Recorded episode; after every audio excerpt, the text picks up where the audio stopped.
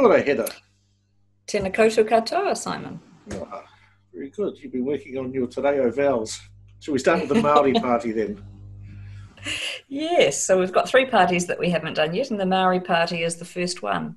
The other two are TOP, or the Opportunities Party, and the New Conservative Party. Right, okay. Maori Party. So, uh, an Indigenous rights party um, founded 2004 when um, now Dame Tariana Turia resigned from the Labour Party over the foreshore and seabed ownership uh, controversy. Yeah? That's right. And at the time, I was in Parliament at the time, it was really quite a thing.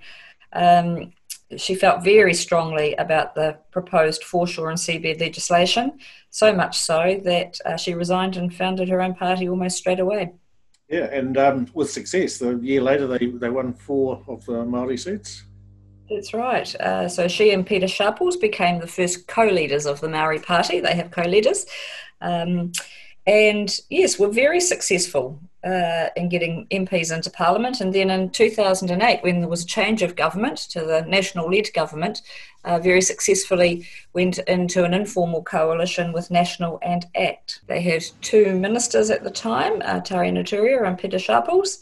Uh, and like the ACT Party, they sat outside of cabinet. Uh, well, neither of those two characters are in um, in politics, or certainly not in Parliament now. So, who are the key people in the Maori Party?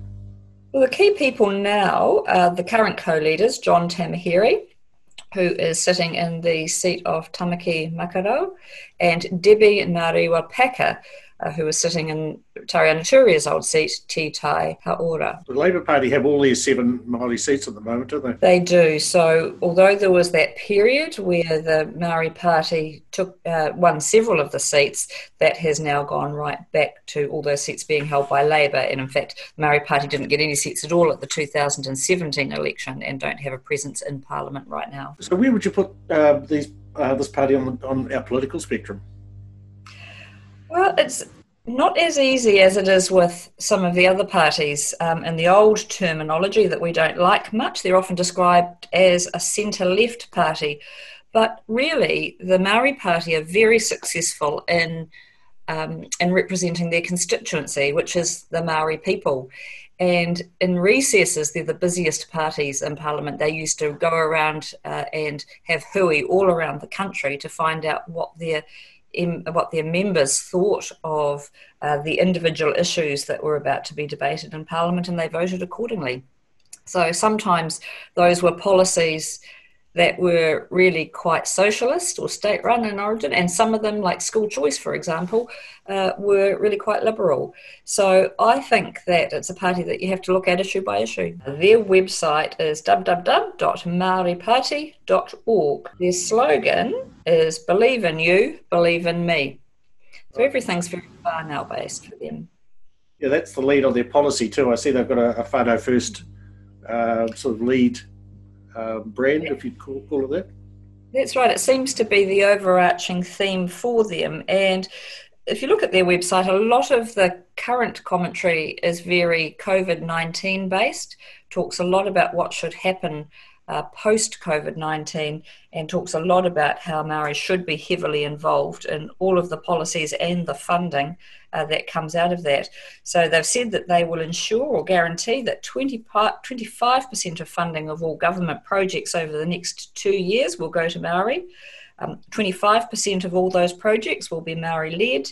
25% of all government projects fast tracked by COVID um, they will they will guarantee that they will be partnered with Hapu, Iwi, and Maori organisations or businesses. So this quarter of, of everything really, funding and initiatives, um, is is the target that they have, despite the fact that Maori make up about fifteen percent of the population. Yeah, Oranga Tangata Mahi is their um, is their policy slogan in that build area. This whānau first approach is uh, modelled off some affirmative action programs overseas, right? The US and, and Australia.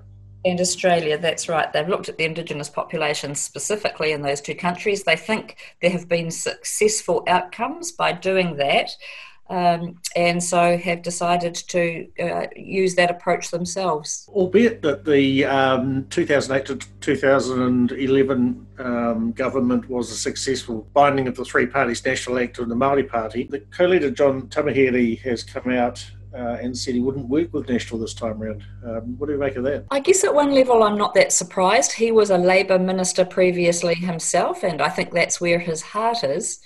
I'm not sure. I think that there may be a, a, downside to taking that stance. It actually closes down an opportunity that might exist for Maori to actually make some significant wins as they did in that 2008 uh, election. So I'm not sure where that stems from, uh, but I, I would have thought that it would be better for him to keep options open unless they think that that's going to uh, attract more votes, that strategy. They're, they're, pushing hard at the moment for a, um, a Māori voice, a specific Māori voice on every COVID 19 recovery entity. That's right. So I think if boards are involved, they'll expect re- reasonable representation on boards and certainly in the management areas as well. And of course, this is the first podcast we've made since the election date has moved out, out to October. Yeah, so for the small parties, it will give them a little more time. Uh, Labor will be a bit worried that if things uh, head south with COVID, then that will be a bit problematic for them, perhaps. Um, but it does give the smaller parties a little more time to campaign. Realistically, if you uh, if you had to put two dollars on this one, how many seats, if any, are they going to get? I think potentially the Maori Party could pick up two of the Maori seats. I think they won't get a lot of party vote Although that puzzles me somewhat because I think that Labour is very guilty of having taken the Maori vote for granted. Every now and then the, the Maori Labour caucus flares up on an issue and then pretty much goes silent again. Eh? down. And the you know we shouldn't forget that Kelvin Davis is the deputy leader of the Labor Party, uh, but is virtually invisible. Right. Well, that's it. If you'd like to send in a question, um, you can go to our contacts page on our um, web- website, torquepoint.co.nz. That's T O R Q U E.